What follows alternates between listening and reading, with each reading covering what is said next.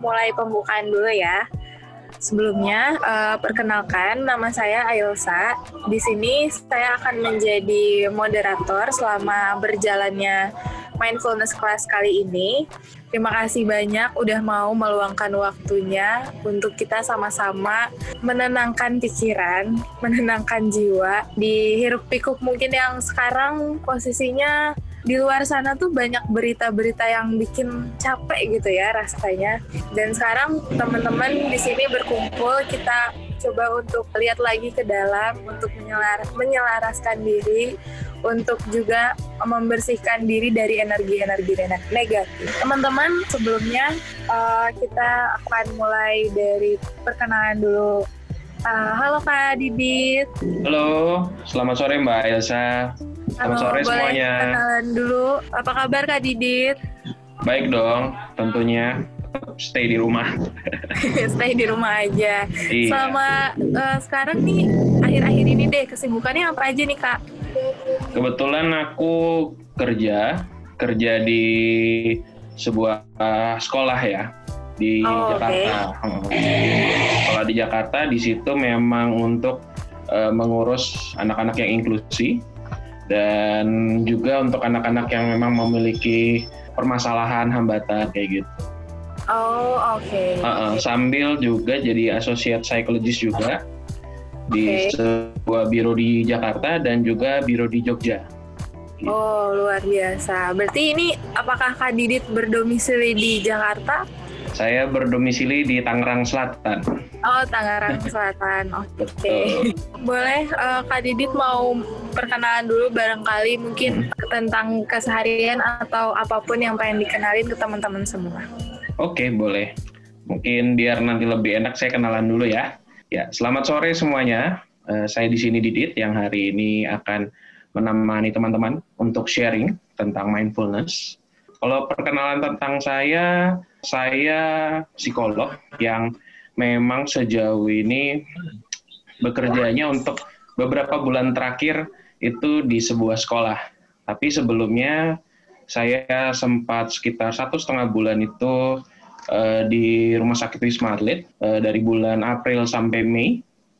Di situ juga menjadi psikolog juga, menjadi relawan psikolog. Dan sebelumnya saya sekitar dua setengah tahun bekerja di sebuah biro di Jogja seperti itu. Yang memang saya dulu lulusan dari UGM, dari S1 dan S2, jadi sebelumnya saya selama 9 tahun berada di Jogja, tapi memang aslinya dari Jakarta, lahir dan besar di Jakarta.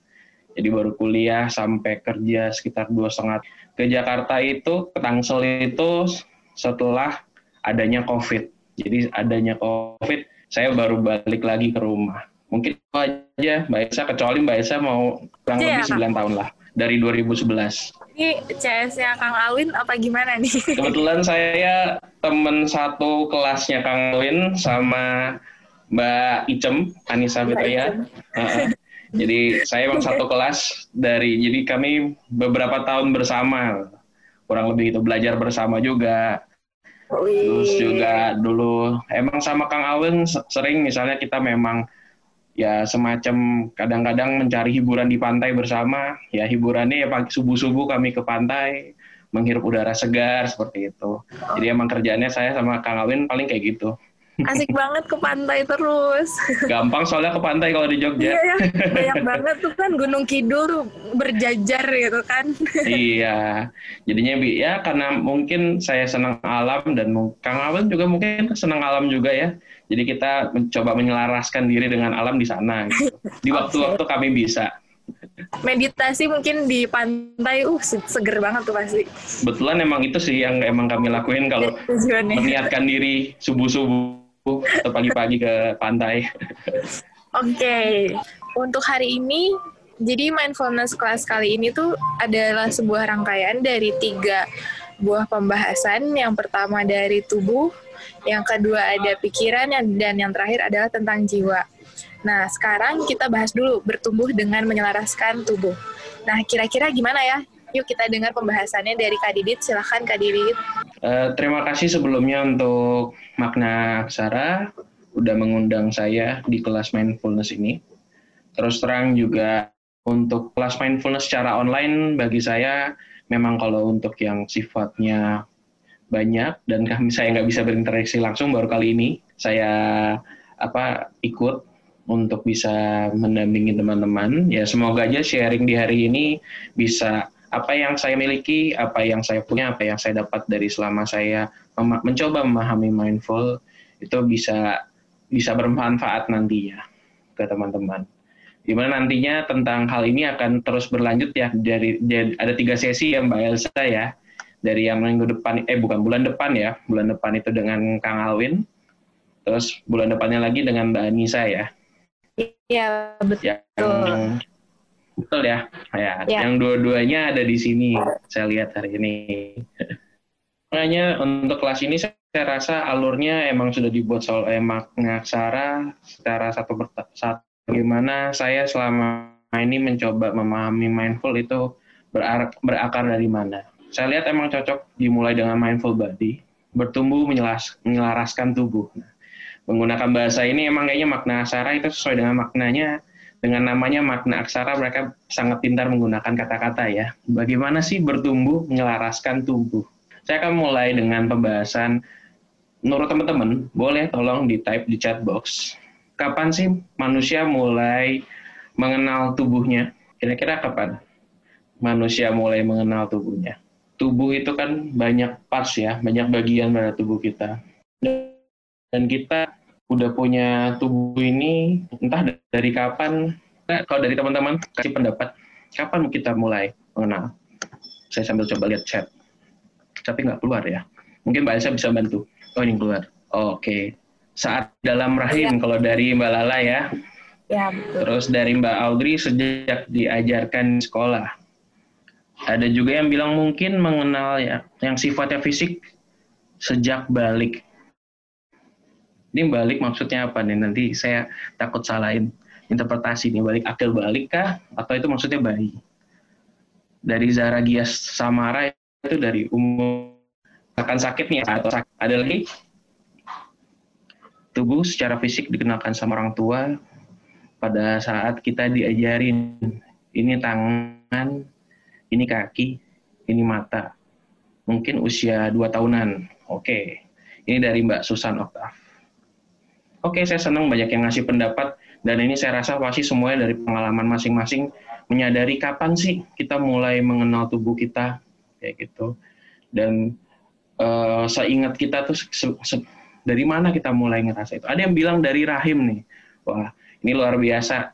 Saya sendiri belum kebayang tuh gimana sih ya kita mengenal tubuh kita dari rahim. Oke. Tapi itu mungkin bisa aja ya, bisa aja kayak gitu ya. Maksudnya kita mulai mengenal tubuh kita dari rahim.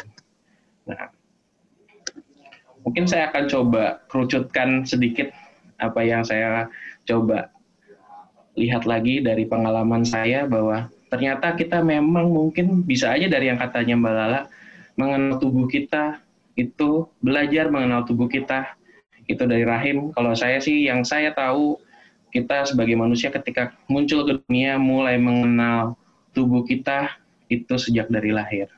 Gimana sih kok mengenal tubuh sejak dari lahir kebayang nggak teman-teman? Maksudnya gimana? Coba boleh kasih pendapat gimana sih mengenal tubuh itu dari lahir? Kebayang nggak? Ada yang kebayang nggak? Kira-kira? Bingung? oke, okay. jadi oke, okay. ada yang chat nih. Saya sambil lihat. Interaksi dengan sosok ibu pada saat lahir. Pada saat mulai menggerakkan tubuh mungkin ya. Oke. Okay. Ya, kurang lebih Oke, ada yang belum kebayang dengan jelas gimana? Oke. Ya, mengenal tubuh itu memang prosesnya seperti yang dibahasakan oleh uh, makna aksara adalah sifatnya bertumbuh.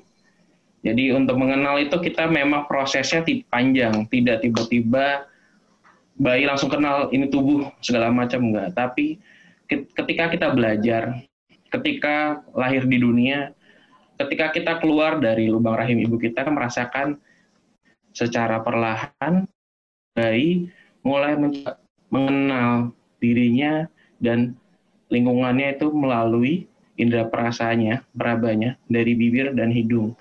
Secara instinktif mereka akan mencari puting ibunya dan itu proses bagaimana mereka mencoba mengenal bagaimana kita mengenal tubuh dan sekitar kita gitu.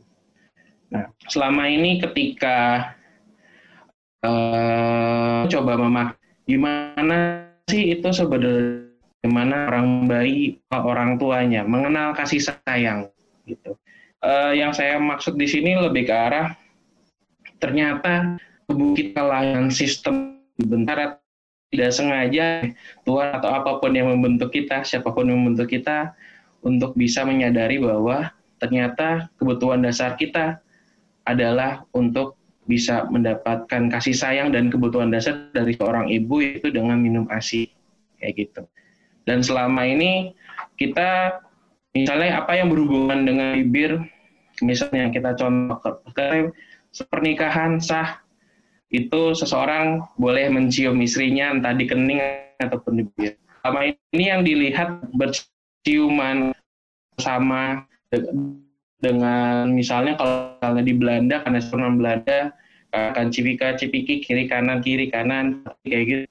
Nah itu ada yang uh, misalkan bisa bercium maut maut dengan jenis itu ke arahnya sifatnya dorongan. Kalau kita maknai dalam lagi ternyata pertama kali kita mencoba mengenal kasih sayang itu memang melalui bibir kita dan ternyata masih terus berlanjut dan berkembang, kita menunjukkan rasa kasih sayang kita terhadap pasangan kita, terhadap saudara kita mungkin, itu dengan lewat ciuman itu.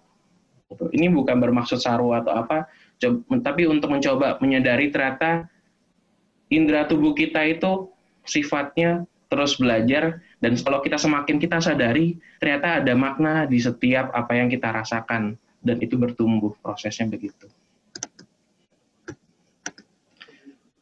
Dan di sini juga lah prosesnya ternyata ketika mencoba mengenal tubuh itu sifatnya adalah kita sedang belajar menyadari apa sih fungsi yang ada dalam diri kita. Kita bisa mendengarkan, kita menyadari apa yang kita dengarkan. Kita mencoba memahami sesuatu yang ada di luar kita menggunakan sense kita kayak gitu. Dan ini ternyata dari yang saya tangkap selama ini setiap kita bertumbuh menggunakan tubuh kita, kita mulai dari hal yang konkret sampai yang ke abstrak. Maksudnya apa sih konkret ke abstrak? Mungkin teman-teman yang belajar psikologi bisa punya pendapat maksudnya apa dari konkret ke abstrak menggunakan indera ini boleh share di chat juga. Apa sih maksudnya konkret ke abstrak? Kebayang nggak? Konkret ke abstrak berkenalan dengan indera. Kita punya indera itu sebenarnya ya banyak macamnya ya. Kalau kita mau garis besarkan lagi itu banyak hal yang bisa dibahas. Tapi yang sering kita gunakan pertama mata, telinga, hidung, kemudian mulut, perasa, sampai bagaimana kita bersentuhan dengan orang lain. Kebayang nggak kira-kira maksudnya konkret ke abstrak itu gimana? Maksudnya apa ya konkret ke abstrak itu kalau dalam memahami tubuh dan indera kita? Mungkin saya jelaskan sedikit lagi aja langsung.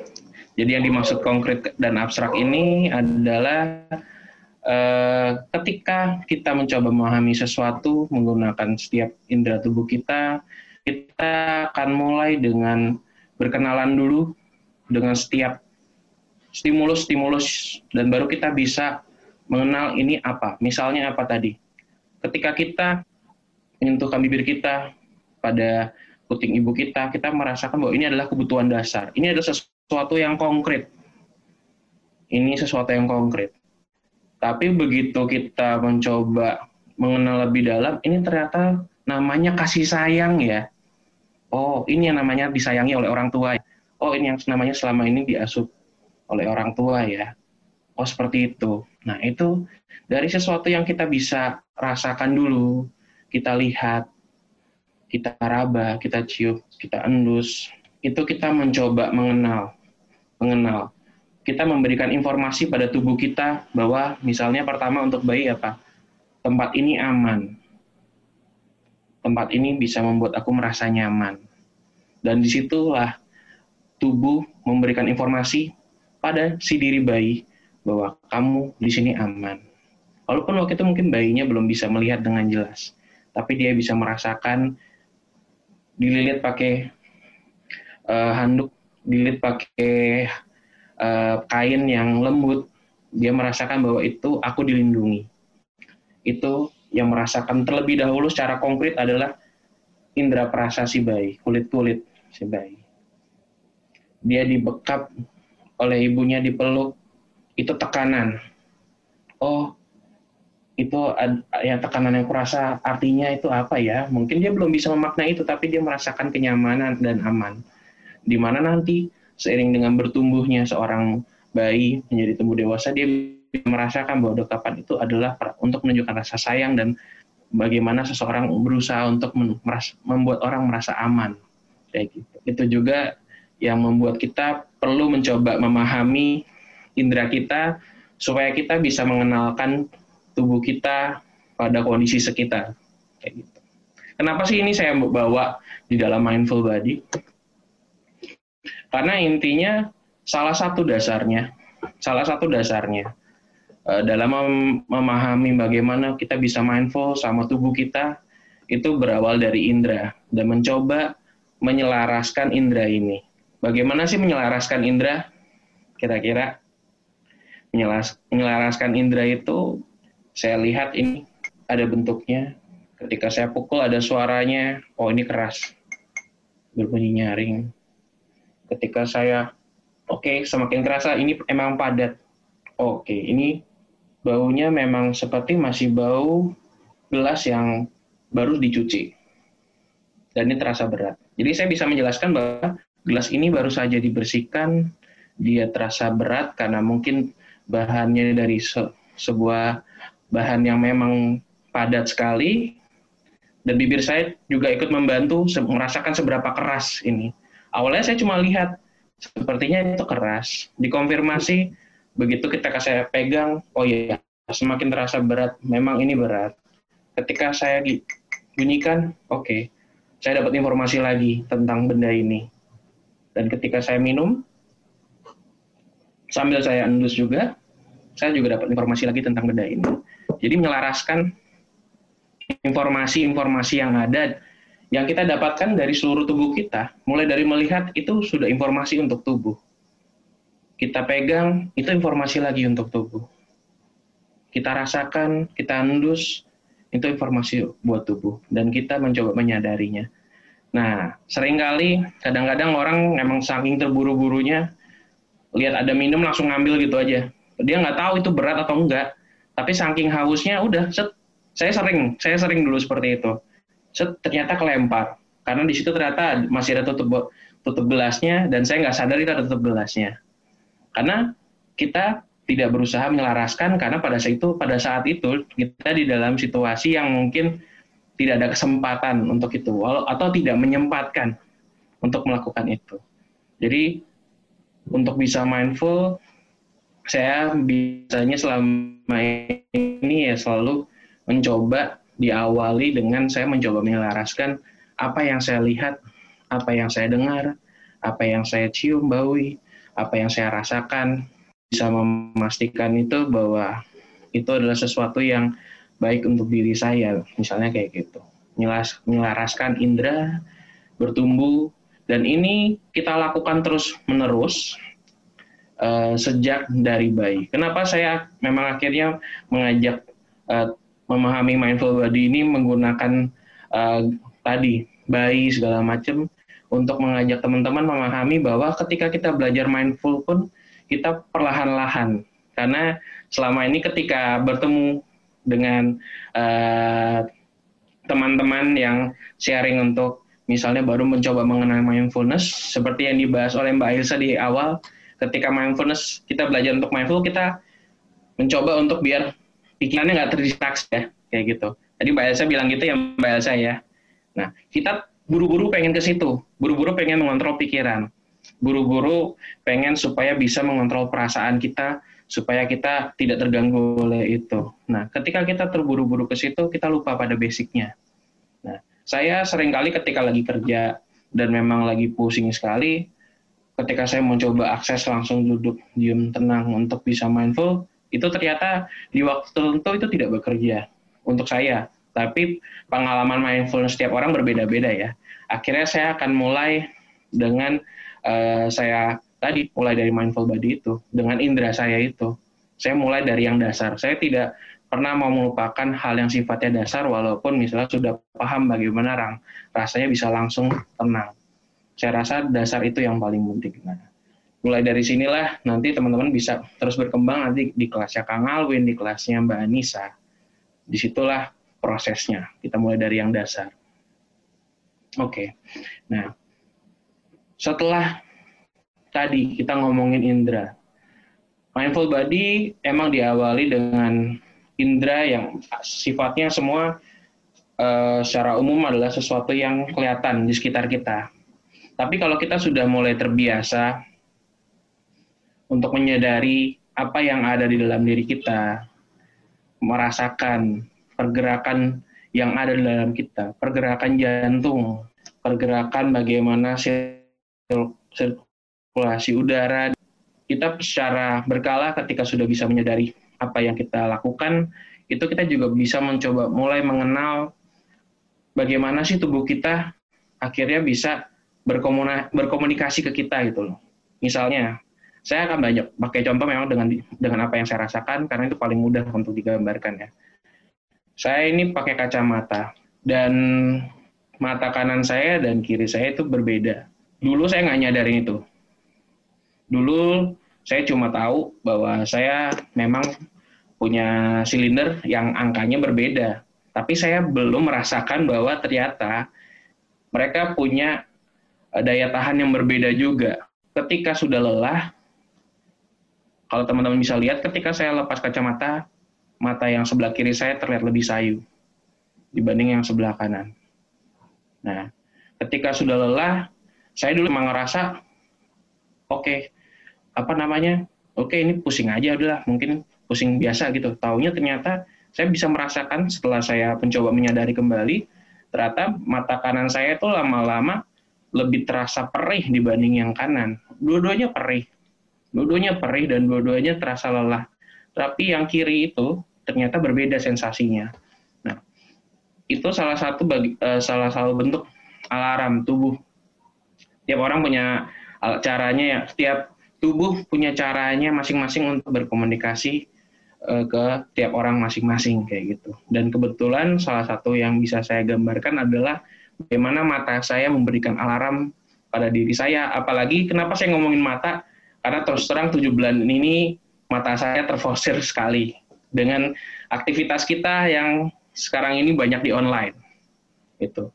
Kebetulan karena saya di sekolah banyak sekali saya harus uh, interaksi dengan online ini ya dengan anak-anak, dengan guru segala macam. Dan itu terus terang membuat merasa lelah dan ternyata nggak cuma mata saya sampai misalnya daerah bokong saya mulai terasa pegal. Oke, ini udah waktunya berdiri. Udah waktunya aku bergerak. Ini tubuhku udah bilang mau mau mau bertahan kayak apa juga nanti besok-besok akan pegal kalau aku nggak mengikuti apa yang dia komunikasikan. Perlahan-lahan kita sambil coba mengenal uh, tubuh, ya kita mencoba berkomunikasi. Di gambar yang biru ini bisa dilihat seseorang sedang mencoba mengenal bagian tubuhnya. Itu cuma untuk membayang, menggambarkan aja bahwa kita tuh bisa sebenarnya berkomunikasi dengan tubuh kita dengan mencoba mengenalnya satu persatu gitu.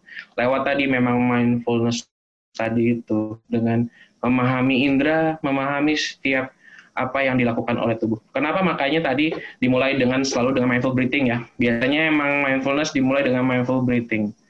Ya, untuk mencoba menyadari bagaimana organ yang paling mudah untuk disadari ketika bernafas itu kita belajar dari situ.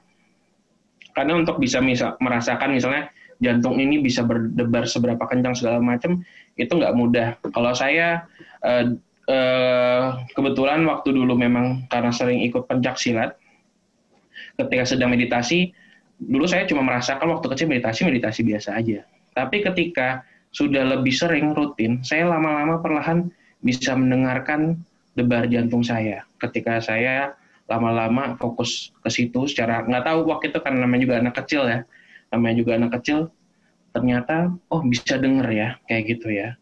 Oh oke. Okay. Ketika saya lagi capek banget, degupnya bisa kencang banget sampai suaranya terdengar sangat kencang dan oh ini kedengaran banget. Tapi kalau misalnya lagi tenang, ternyata suaranya tipis banget dan di situlah saya bisa oh ternyata di sinilah aku bisa lebih mengenal jantungku. Dan kemudian kebetulan saya perokok, saya bisa menyadari juga bahwa sebenarnya paru-paru ini itu tuh ada kapasitasnya nggak sih dulu mah ngerokok ngerokok aja ya. Ketika kita saya ngerokok di masa-masa SMP dulu, dulu ngerokok ngerokok aja. Dulu cuma kalau misalnya udah udah sininya nggak enak, cuma saya pikir bahwa oh ini cuma udah kebanyakan aja. Ternyata semakin sini kerasa bahwa memang ketika kita coba sadari lagi, ketika saya diem itu di sini terasa memang lebih berat dibanding saya lagi biasa aja, lagi ngerokok biasa, kerasa biasa aja. Tapi ketika saya coba tenang, diam, mencoba menyadari dan fokus ke satu titik ini ternyata paru-paru saya terasa lebih berat dibanding biasanya. Mungkin di situlah saya mencoba mengenal paru-paru saya dan paru-paru saya bilang, ini udah kebanyakan ngerokok loh sebenarnya. Gitu. Dan di situ saya mulai coba, oke okay, saatnya kurangin ngerokok. Nah, dan saya di sini mencoba munculkan ada gambaran-gambaran tulang, otot segala macam. Saya nggak akan jelaskan ini maksudnya apa, menjelaskan panjang kali lebar enggak. Tapi untuk menyampaikan ke teman-teman bahwa tubuh kita ini sudah ada sistem yang terbentuk sejak awal loh. Kayak misalnya apa? Kang Awil Kang Alwin dulu pernah cerita ke saya. Dit, lu ngerti nggak lo? Kenapa? Gigi kita taringnya kan cuma empat, beda sama binatang yang lain itu. Kenapa emangnya? Ternyata memang selama ini tuh ya manusia kenapa, kenapa akhirnya disebut sebagai omnivora? Karena emang banyaknya kita untuk memakan daging itu memang tidak sebanyaknya karnivora itu dan dalam seminggu kita makan daging paling batasan yang sehat untuk kita hanya beberapa kali yang baik untuk tubuh kita. Jadi tubuh kita bisa bekerja secara optimal. Jadi menyadari setiap bagian tubuh kita itu bekerjanya bagaimana, harapannya bisa membuat kita lebih selaras, bisa berkomunikasi dan bisa menunjukkan rasa sayang kepada tubuh kita. Kayak gitu. Sesuatu yang berlebihan untuk tubuh kita pun itu pada akhirnya membuat tubuh kita merasa nggak nyaman. Saya bisa contohkan diri saya yang sekarang yang memang uh, karena memang saya kondisinya sekarang kurang bisa mengontrol makan juga, ternyata badan saya jadi lebih mudah capek karena makan daging terlalu banyak misalnya. Dan mendengarkan tubuh itu emang butuh proses tapi kita bisa mulai selalu saya kembali dari yang dasar. Mengenai lahan mungkin kita bisa mencoba melihat dari sesuatu yang abstrak itu. Mencoba memahami jantung itu sesuatu yang abstrak sekali. Memahami paru-paru itu abstrak. Tapi kalau kita mencobanya perlahan-lahan dan terbiasa, lama-lama itu jadi sebuah kebiasaan yang mungkin tidak akan terlalu sulit untuk kita untuk menyadarinya. Tapi semua itu butuh waktu. Semua itu butuh waktu. Dan setiap orang punya prosesnya sendiri dalam bertumbuh dengan menggunakan mindfulness. Saya sendiri masih terus berproses. Masih coba terus mengenal tubuh saya, mengenal nafas saya, mengenal semua yang sebenarnya selama ini tunjukkan kepada saya oleh tubuh saya kayak gitu. Dan pada akhirnya diharapkan ketika kita belajar mindful, kita lebih mengenal tubuh kita, secara perlahan kita juga bisa terhubung pada bumi ataupun kepada alam semesta dan bisa selaras.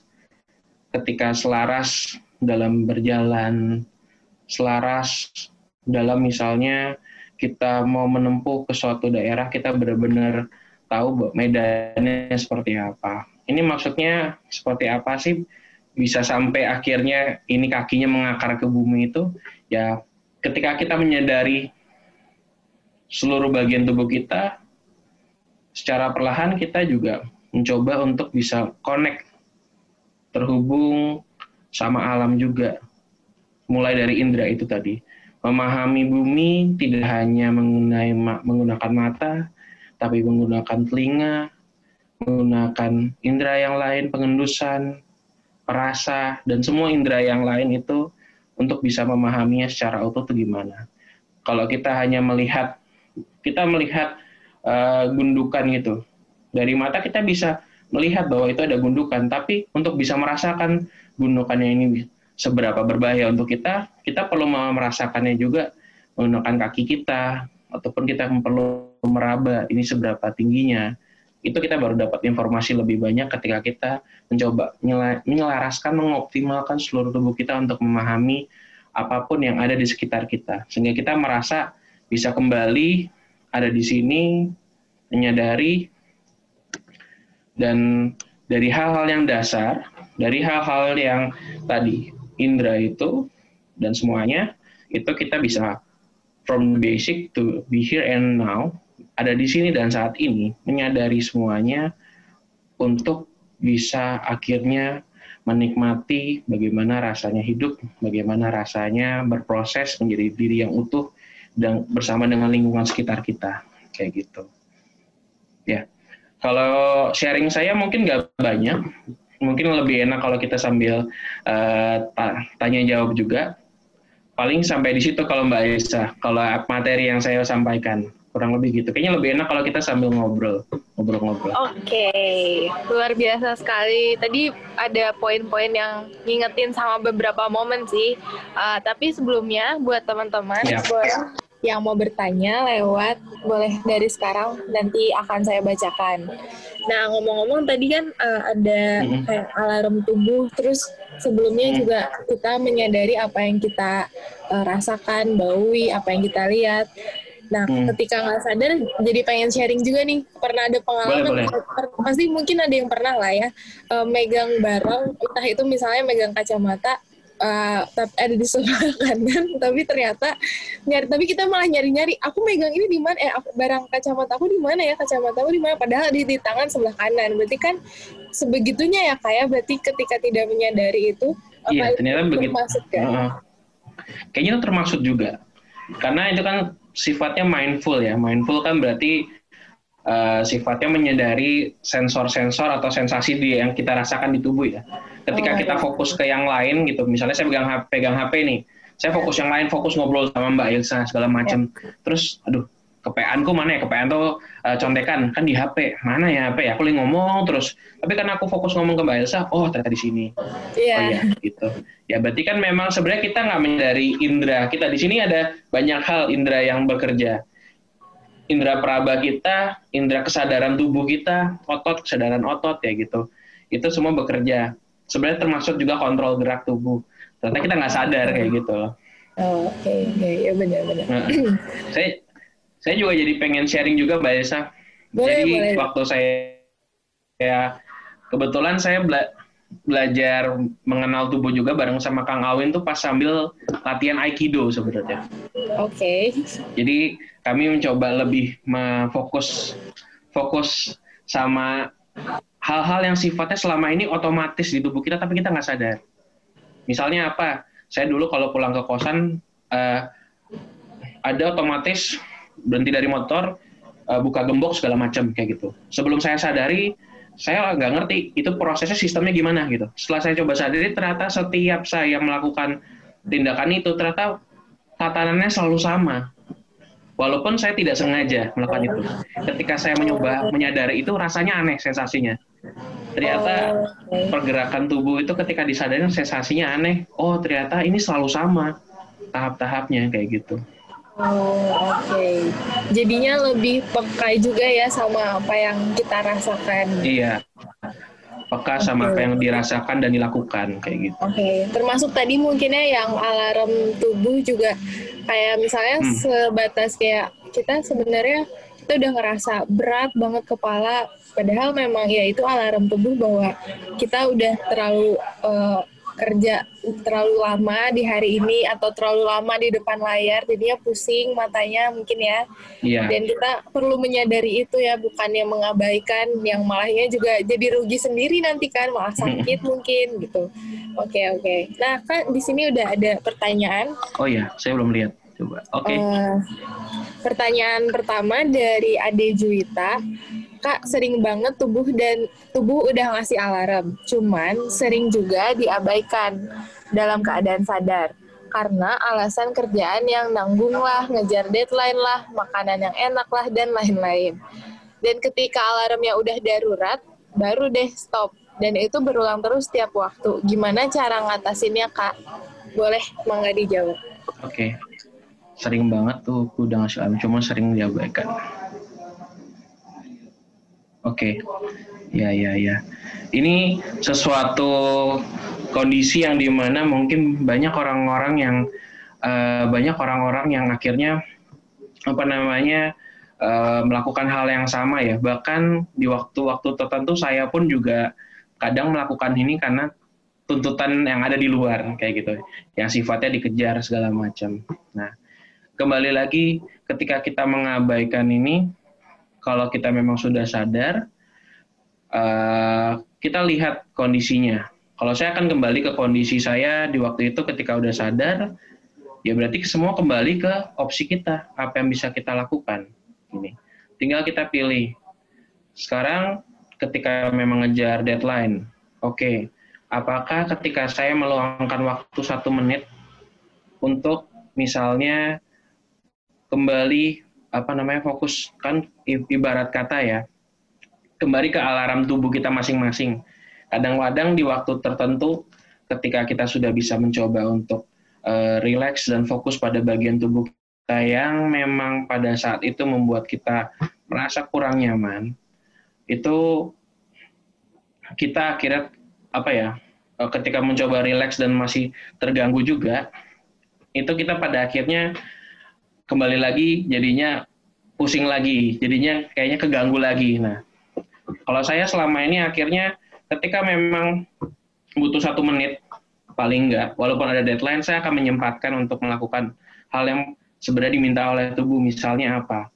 Uh, pada akhirnya ketika memang saya perlu berdiri, saya akan duduk, akan berdiri diam, kemudian mengatur nafas, mencoba berkomunikasi sama bagian tubuh saya dengan fokus ke bagian tubuh yang nggak nyaman.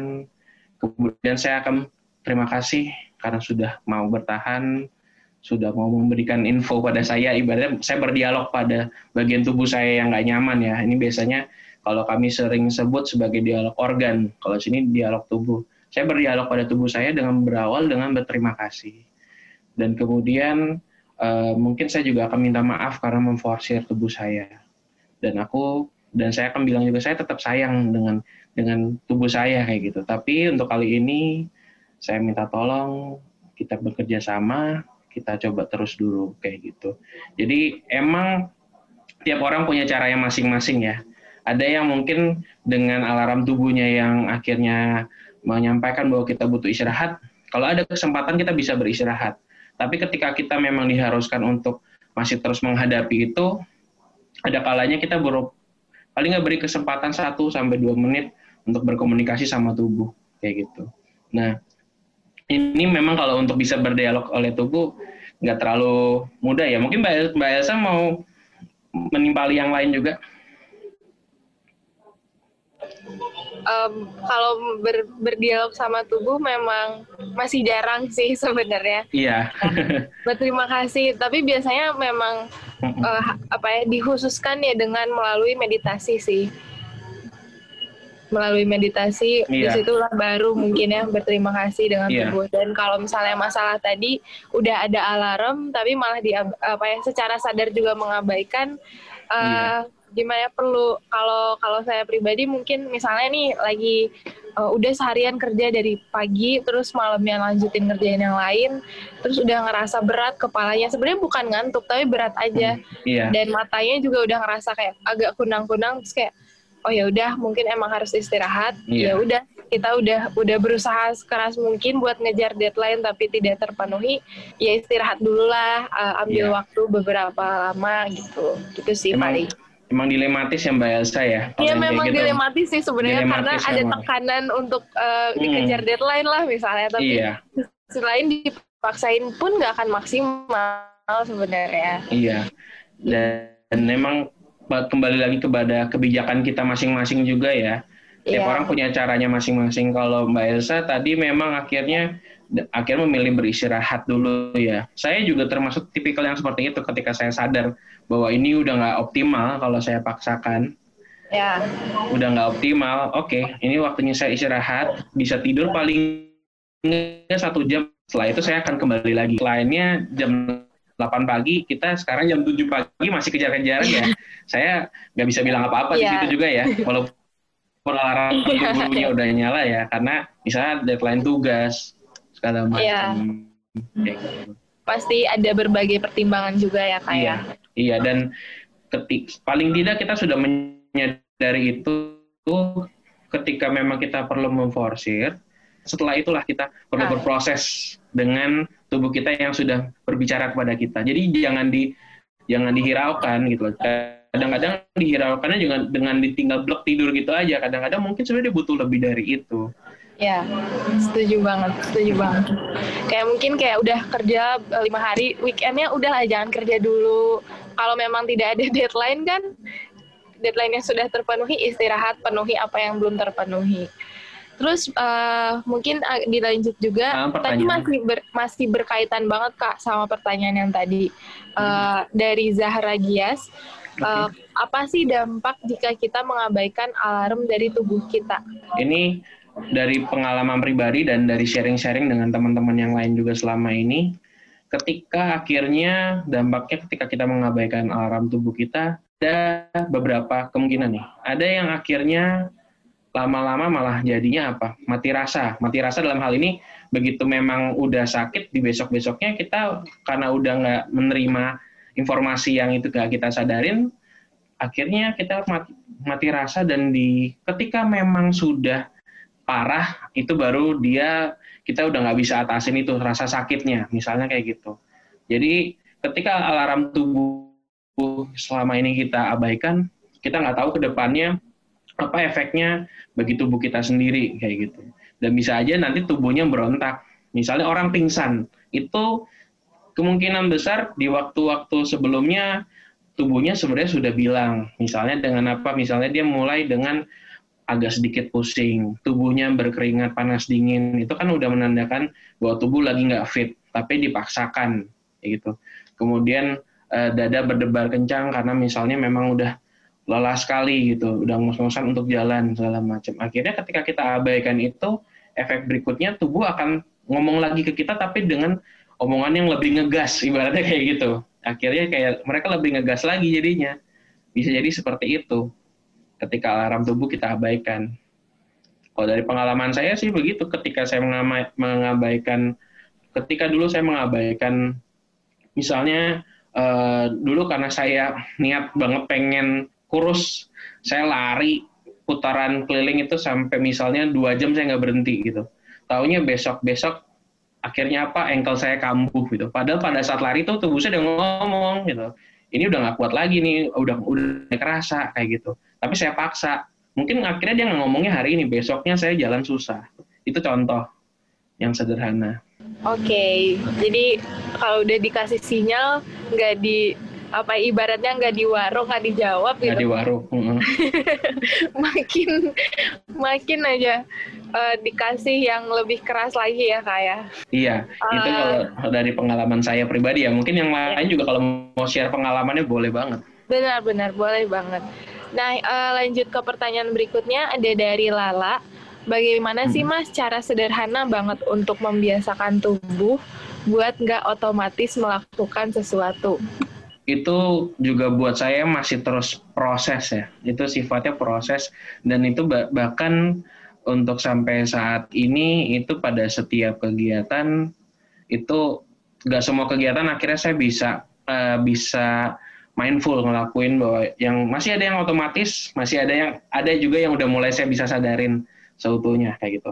Itu perlahan-lahan. Nah, kalau secara sederhananya banget mulai dari kalau nanti mungkin kita bisa sharing ya yang sifatnya namanya grounding. Namanya grounding. Jadi grounding itu memang basic dari yang kita sebut sebagai apa namanya mungkin mindfulness juga awalnya itu dari grounding itu menggunakan five sense itu. Jadi mencoba misalnya kita melihat kita kita satu-satu aja dulu lihat satu-satu. Lihat dia bentuknya seperti apa kayak gitu. Dan sebelum kita menyentuhnya ya kita perhatikan dulu pelan-pelan. Kita rasain betul ketika kita sentuh yang tadi saya bilang ini latihan aja dulu. Jadi sifatnya latihan pada kehidupan kita sehari-hari. Mulai dari hal yang sederhana dulu aja nggak apa-apa gitu dan kalau grounding itu sebenarnya intinya ketika kita lagi duduk diam kita coba menyadari lingkungan sekitar kita. Kita lihat. Nah grounding yang saya tahu itu ada yang mau dia pakai uh, yang lima step. Coba lihat benda-benda di sekitar itu lima benda. Lihat satu persatu. Kemudian step yang berikutnya adalah coba dengarkan empat suara yang ada di sekitar kita. Perhatikan suara-suara yang ada di sekitar kita.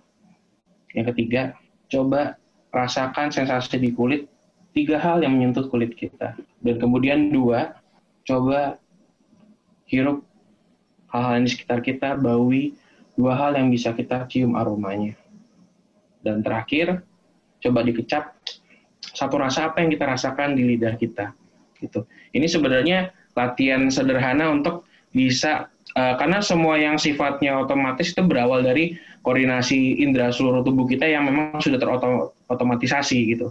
Nah untuk itu ya kita latihannya perlu lewat lima indera dasar itu dulu kayak gitu. Jadi sederhananya mulai dari situ dulu sih. Dari grounding dari memang mencoba menyadari kayak gitu. Oke ada okay. lagi jadi dari latihan dulu ya kak ya? Tetap perlu latihan ya. Tetap perlu latihan dan memang paling sederhana ya coba dari satu kegiatan yang kita mau coba pahami kayak saya yang saya coba untuk pahami ke waktu dulu itu pertama kali adalah memang bagaimana saya membuka gembok itu kayak gitu. Oh, Oke. Okay. Itu peristiwa pertama saya menyadari. Oke. Okay. Gitu.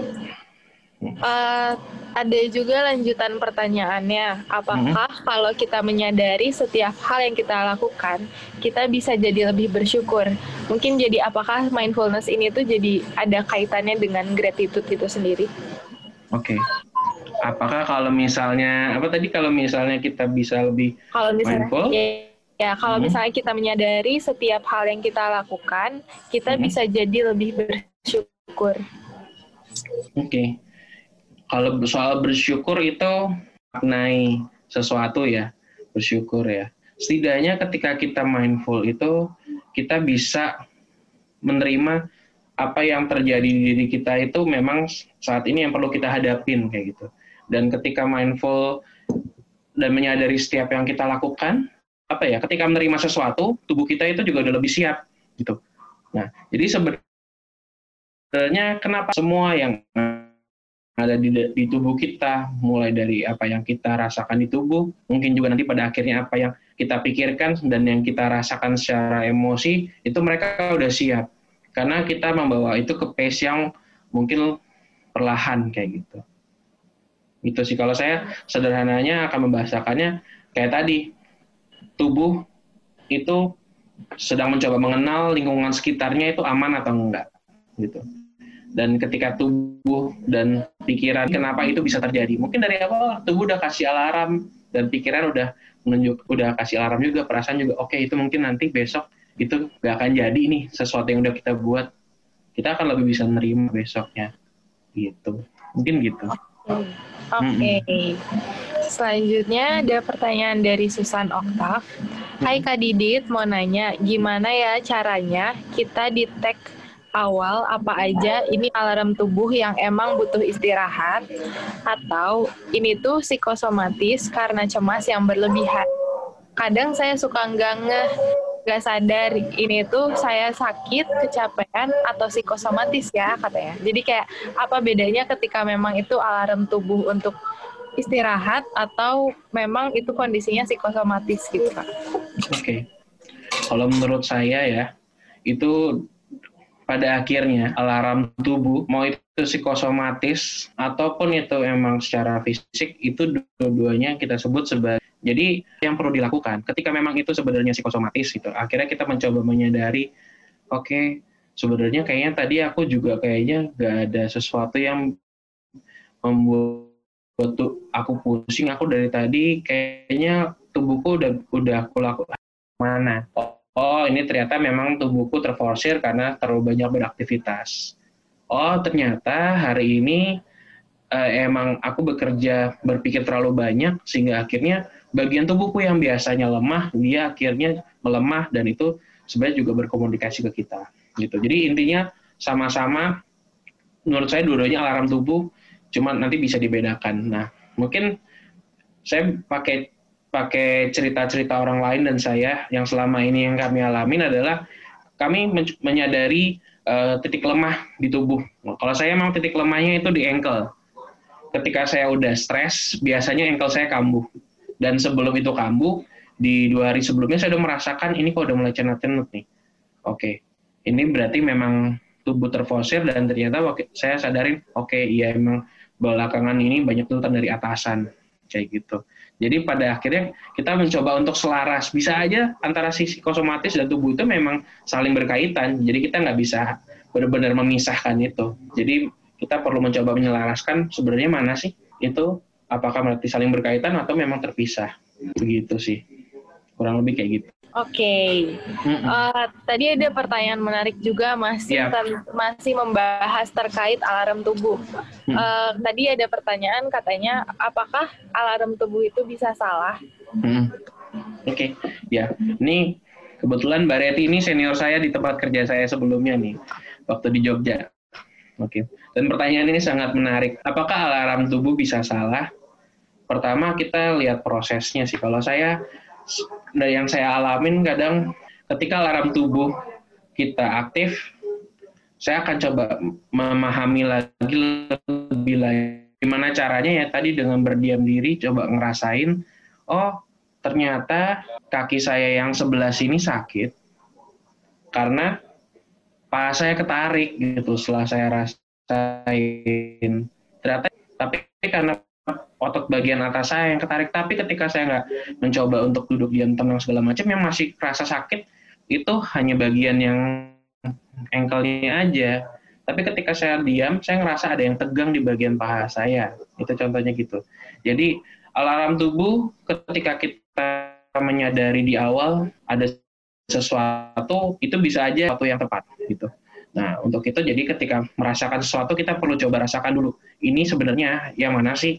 Mulai dari yang mana gitu. Jadi kita saya nggak akan bilang langsung bilang bahwa itu salah, tapi intinya ketika tubuh kita berkomunikasi pada diri kita, ada sesuatu yang kita rasa mengganjal, itu sebenarnya kita dia sedang ngomong ke kita. Bisa aja kayak tadi yang ditanya sama um, Mbak siapa tadi ya yang soal psikosomatis ternyata itu karena psikosomatis, tapi intinya dia tetap berkomunikasi ke kita. Ada sesuatu yang sedang tidak uh, tidak sinkron di tubuh kita, baik pikiran maupun perasaan juga. Oke, okay. uh, eh, terus pertanyaan berikutnya tadi ada yang bertanya tubuh. Jadi mungkin misalnya ada ngerasain jantung berdebar-debar, terus malah hmm. mikirnya yang enggak-enggak gitu. Hmm. Itu gimana ya kak? Kalau saya akhirnya emang kembali ke yang uh, yang dasar sih antara saya mencoba melakukan mindful breathing. Jadi kenapa setiap mindfulness itu selalu orang membuat tempo kita menjadi tenang itu paling mudah itu dengan fokus sama nafas kayak gitu. Kita fokus sama nafas dan nafas itu yang saat ini lebih mudah dikendalikan dibanding mengontrol jantung, degup jantung gitu. Susah kan mengontrol degup jantung. Dan kadang kalau kita mau fokus misalnya mau mau grounding melihat sekitar kita belum belum tentu di lingkungan yang netral dan membuat kita nyaman. Dan nafas itu sesuatu yang netral stimulus yang emang selama ini uh, dan sebuah tindakan yang kita lakukan secara otomatis juga dan lebih mudah disadari. Jadi ketika mengalami bisa menyadari alarm tubuh yang membuat nggak nyaman dan malah mikirnya ke mana-mana kita fokus lagi sama nafas ketika fokus sama nafas pikirnya ke mana-mana lagi terima aja pikirannya nggak apa-apa. Karena nggak harus nggak harus langsung bisa tenang. Ya namanya orang cemas wajar kalau masih cemas kayak gitu. Tapi oke okay, terima itu memang ada terus kembali lagi ke nafas mungkin nanti akan ada beberapa siklus nggak langsung tenang. Siklus pertama memang masih padat lama-lama tenang tenang tenang sehingga akhirnya kita benar-benar bisa fokus ke nafasnya kayak gitu. Oke, okay, jadi tetap juga kalau ada perasaan-perasaan kayak gitu perlu kita terima dulu ya, bukan kita usir. Yeah. Kalau kita usir juga jatuhnya yeah. mungkin jadi makin kepikiran, makin overthinking. Iya. Yeah. Soalnya ketika kita berusaha mengusir padahal kita lagi belum ada powernya. Yeah. Gitu. Dan sebenarnya memang sebuah pikiran yang saat itu mengganggu kita emang bukan bukan untuk diusir karena mungkin itu penting sebenarnya buat kita. Kalau kita usir malah mungkin kita jadinya careless, bisa aja kayak gitu, jadi oh. bodoh amat gitu. Itu emang sesuatu yang mungkin perlu dipikirkan, cuma perlu kita bantu supaya memikirkannya lebih tertata, lebih baik. Oh, oke. Okay. Dan kalau overthinking mungkin uh, bisa juga dengan kayak ya kita uraikan satu persatu ya, Betul. ya kayak nggak yang langsung penuh gitu kan banyak iya. fokus ke semuanya kan itu susah itu iya okay, dan okay. Bahkan ini sih kalau kita memang butuh support dari orang lain dan kalau saya orang yang juga dulu overthinking gitu. Dan ketika saya butuh cerita saya cerita juga. Jadi nggak harus selalu saya pendem saya mindfulness yeah. kayak gitu. Nggak harus selalu kayak gitu. Karena cerita salah satu cara untuk menguraikan isi pikiran betul, ya? Kayak betul. Karena kalau di sini doang kan sebenarnya susah untuk terurainya ya. Saya kalau kalau nggak cerita kalau nggak nulis, kalau nggak gambar. Pada akhirnya kayak gitu. Memang tiap orang punya cara masing-masing. Ya, setuju, setuju. Makanya saya juga termasuk yang suka lebih ke menuliskan itu sih. Jadi yang tadinya penuh ditulisin, karena kan tadinya abstrak banget dan hmm. tidak disadari gitu ya. Cuman yeah. tahu ini, ini, ini, ini penuh. Tapi kalau udah ditulis, jadinya mungkin lebih konkret dan lebih tertata gitu. Mungkin yeah, buat yeah. teman-teman bisa jadi tips juga, tapi setiap orang punya cara masing-masing. Iya iya, itu bagus tuh tipsnya Mbak Mbak Elsa. Dari abstrak dikonkretin dulu nih supaya kita bisa menyadari kayak tadi yeah. lebih mudah menyadari sesuatu dari konkret ke abstrak kan. Ternyata yeah. pikiran kita dari awal tuh abstrak, oke dikonkretin dulu. Iya. Yeah. Oke itu poin yang bagus tuh. Oke, okay. uh, yeah. terus ada pertanyaan berikutnya. Tadi yeah. uh, membahas tentang jadi ketika dia bertemu orang yang membuat dia sakit hati, hmm. dia merasa gemeteran gitu. Nah, itu harus seperti apa sih, Kak? Ketika dia berhadapan orang dengan orang yang sakit hati, mencoba biasa aja. Tapi ngobrol pun gemeter ya mulutnya. Ini saya ya. lagi baca. Bener yang itu kan ya? Iya, nah, betul. betul. Oke. Okay. Ini ini ceritanya menarik sih ya. Di mana kita jadinya ini kan berhadapan dengan kita sebut sebagai biasanya stresor atau uh, sebuah situasi atau sesuatu atau seseorang yang membuat kita memunculkan lagi rasa tertekan kita gitu dan efeknya efeknya tadi mungkin kalau ini jadinya mulut gemeter ya. Kalau saran saya sih berarti memang Mbak, Mbak Liana ya, Mbak Liana butuh untuk uh, memproses emosi ini. Kadang-kadang kita ketika berhadapan sama kondisi-kondisi kayak gini kita pengen menyelesaikan ini sendiri ya. Sedangkan kondisi-kondisi yang sampai membuat kita sulit sekali untuk mengontrol diri, kita butuh bantuan orang lain. Dalam hal ini, mungkin bisa juga Mbak, Mbak Liana perlu bertemu dengan orang yang expert juga untuk bisa mendiskusikan lebih lanjut gitu. Karena bisa juga kita mencoba untuk main mencoba untuk mindful, mencoba uh, mencoba untuk misalnya latihan menenangkan diri di keseharian dan uh, tidak menyenangkan terhadap orang itu, misalnya seperti itu. Nah, cuma saya nggak nggak akan ngasih seperti ini untuk hal-hal yang seperti ini itu butuh bimbingan itu jadi cukup berat dan kita nggak tahu efeknya ke depannya bagaimana gitu. Jadi melalui mindfulness mencoba memahami perasaan, memahami pikiran kita itu bisa dilakukan dengan cara seperti itu.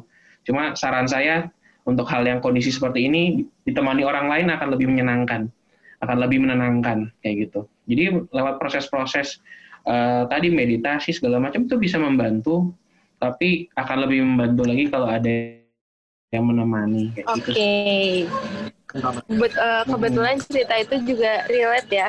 Maksudnya kayak mungkin lebih ke kalau misalnya ketemu sama orang yang uh, mungkin masalah kita belum selesai terus iya. pas ketemu tiba-tiba orangnya jadi ngerasa deg-deg skeptis. Tiga sinyal aja kalau kita nggak nyaman sama orang itu. Gitu. Tapi bukan, tapi kan kita pasti nggak nyaman kan sama sinyal itu dan kita pengen menyelesaikan sinyal itu kan, ya. Ah, iya. Ya. Nah pertama ya bagus udah disadari bahwa ternyata aku sampai gemeter ya. Itu aku harus apa berarti?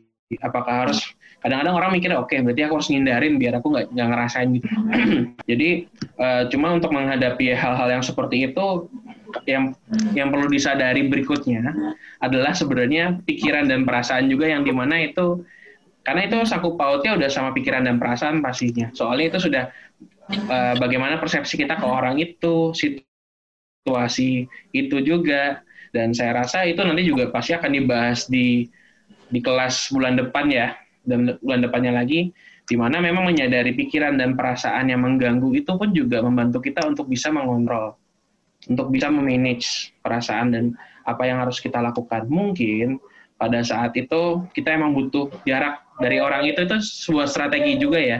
Pada akhirnya kita membuat strategi juga. Membuat jarak itu bukan berarti kita menghindari terus kabur dari masalah, bukan. Kita memberikan waktu pada tubuh, pikiran, dan perasaan kita untuk bisa netral dulu, untuk membangun kekuatan, untuk membangun kenyamanan dulu. Nanti kita bisa lihat berikutnya bagaimana sih, jadi wajar aja dilakuin kayak gitu. Oke, okay beri waktu dan jarak dulu ya kak ya. Maaf ya tadi kan anjing saya bersih. Uh, ya, memang kalau memang itu dibentukkan kayak gitu, berarti kita emang perlu mencoba untuk komunikasi dengan uh, gak hanya tubuh kan kalau kayak gitu, yeah. perasaan kita dan tubuh kita, eh pikiran kita. Oke, okay. uh, ngelihat pertanyaannya sih udah habis ya kak. Seru banget. Teman-teman masih ada yang mau bertanya? Masih ada waktu sekitar lima menit lagi? Boleh banget. Diketik aja di kolom chat. Buat tadi kan udah banyak bahas tentang alarm tubuh terus tentang bagaimana kita menyadari uh, sensasi-sensasi di tubuh ya kayak ya. mungkin ini ada pertanyaan lagi kah kalau enggak gimana kalau misalnya jadi mikir juga pengen pengen penasaran nih kalau misalnya kita ngerasa uh, apa ya ngerasa kayak mungkin sebenarnya pengen marah tapi jatuhnya malah ditahan dan itu tuh kita jadinya akhirnya ya balik lagi sih tadi yang gemeter gitu terus dan atau bahkan pas marah tuh tiba-tiba ngerasa darahnya tuh kayak ke hmm, hmm, atas hmm. gitu. Tapi tapi menjalar gitu itu kerasa. Nah itu uh, apakah itu hal yang wajar atau gimana sih gitu? Oke. Okay ketika kita merasakan sensa ketika kita merasakan emosi atau perasaan tertentu ya emosi tertentu atau perasaan tertentu biasanya dan dan sering kali memang tubuh juga ikut bereaksi. Karena kan uh, pada umumnya emang tubuh sendiri pun yang juga uh, memunculkan emosi itu itu kayak apa yang kita rasakan gitu ya tadi jantung berdebar kencang segala macam kayak itu nah kalau tadi yang ditanya Mbak saya tadi intinya apa? Tadi saya jadi agak lupa, sorry. Uh, apakah itu hal yang wajar gitu ketika mengalami suatu emosi deh gitu. Yeah. Terus ada hal-hal ada efek itu wajar. Nah, ini misalnya ngobrol sama teman-teman yang juga mencoba memahami tentang tubuh dan emosi juga. Itu pada akhirnya ya kita perlu perlu apa ya menerima bahwa memang kita sedang marah mengak pertama mengakui perasaan kita bahwa kita memang marah kita mungkin memang itu mungkin tergantung perasaan apa marah sedih dan mengakui juga bahwa itu berefek juga nih ke tubuhku misalnya oke okay, ini ini kayaknya tensi saya naik nih karena memang lagi marah nih oke okay, ini emang ya udah itu hal yang wajar itu wajar nanti tinggal berikutnya Uh, kita perlu cari tahu cara yang paling tepat itu gimana sih untuk marahku ini kok aku gampang banget sih terganggu soal ini mungkin ada sesuatu yang emang kita belum selesai soal itu gitu. Oke. Okay. Kayaknya ada pertanyaan lagi ya. Ada satu pertanyaan terakhir sebagai penutup. Uh, tips uh, untuk menyadari tubuh selain melalui alarm tubuh. Oke. Okay. Selain melalui alarm tubuh. Menyadari tubuh selain alarm tubuh. Kalau saya uh, selama ini mengajak seseorang untuk menyadari tubuh itu bisa lewat aktivitas juga. Pertama, kalau aktivitas uh, yang mudah buat orang itu zona amannya itu apa, zona nyamannya apa. Misalnya apa? Tadi Mbak Elsa sukanya menulis. Coba menyadari setiap gerakan apa yang ditulis, bagaimana kita menulis, seberapa besar tekanan kita menulis gitu. Kalau saya sama lagi-lagi saya bawa Kang Awin karena Kang Awin yang bawa saya ke forum ini, itu kami mencoba belajar mindfulnya lewat gerakan tubuh gitu Seringkali kami mencoba diam mendiamkan diri, kemudian mencoba mengatur nafas, tapi kemudian tubuh kami bergerak sendiri. Nah, awalnya dulu saya membiarkan itu, tapi saya nggak mindful, saya biarin aja gerak sendiri tubuhnya. Ya. Tapi lama-lama saya sadari, oke, okay, tubuh saya mau bergerak ke mana, ikutin. Bergerak ke mana, ikutin. Jadi seperti menari sebenarnya pada akhirnya, dan menyadari. Jadi macam-macam. Yoga pun itu juga sebenarnya salah satu bentuk untuk bisa mindful sama tubuh kita juga. gitu. Jadi mindful itu juga mungkin kita bisa juga lakukan dengan jalan pagi setiap harinya pagi-pagi sambil merasakan uh, kalau misalnya kita di aspal ataupun di tanah tanpa alas kaki, kita merasakan rasanya gimana. Kembali akhirnya ke mana itu? Ke sense, ke indera-indera kita. Jadi mencoba menyadari setiap tindakan yang kita lakukan, itu lewat indera-indera kita. Tapi kalau saya akan mengajak teman-teman mulai dari sesuatu yang memang yang kalian suka dulu. Kalau saya misalnya saya suka makan, ya udah, saya coba mindful lewat makan aja kayak gitu. Pada saat menggigit, saya ngerasain, oke okay, ini yang gigit bagian gigi yang mana dulu sih, mengunyah bagaimana, rasanya apa, tekstur di lidah rasanya seperti apa kayak gitu. Jadi lewat apa eh, aktivitas-aktivitas yang menyenangkan dulu lah untuk bisa lebih mudah. Jadi kalau prinsipnya biasanya kalau kita terapi seseorang kan akan lebih mudah kalau orang itu sudah merasa nyaman sama diri kita dan membuka diri kita. Begitu juga dengan kita terhadap diri kita sendiri.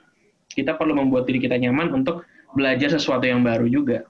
Dalam hal ini yang ditanya adalah belajar menyadari tubuh. Oke. Okay. Iya.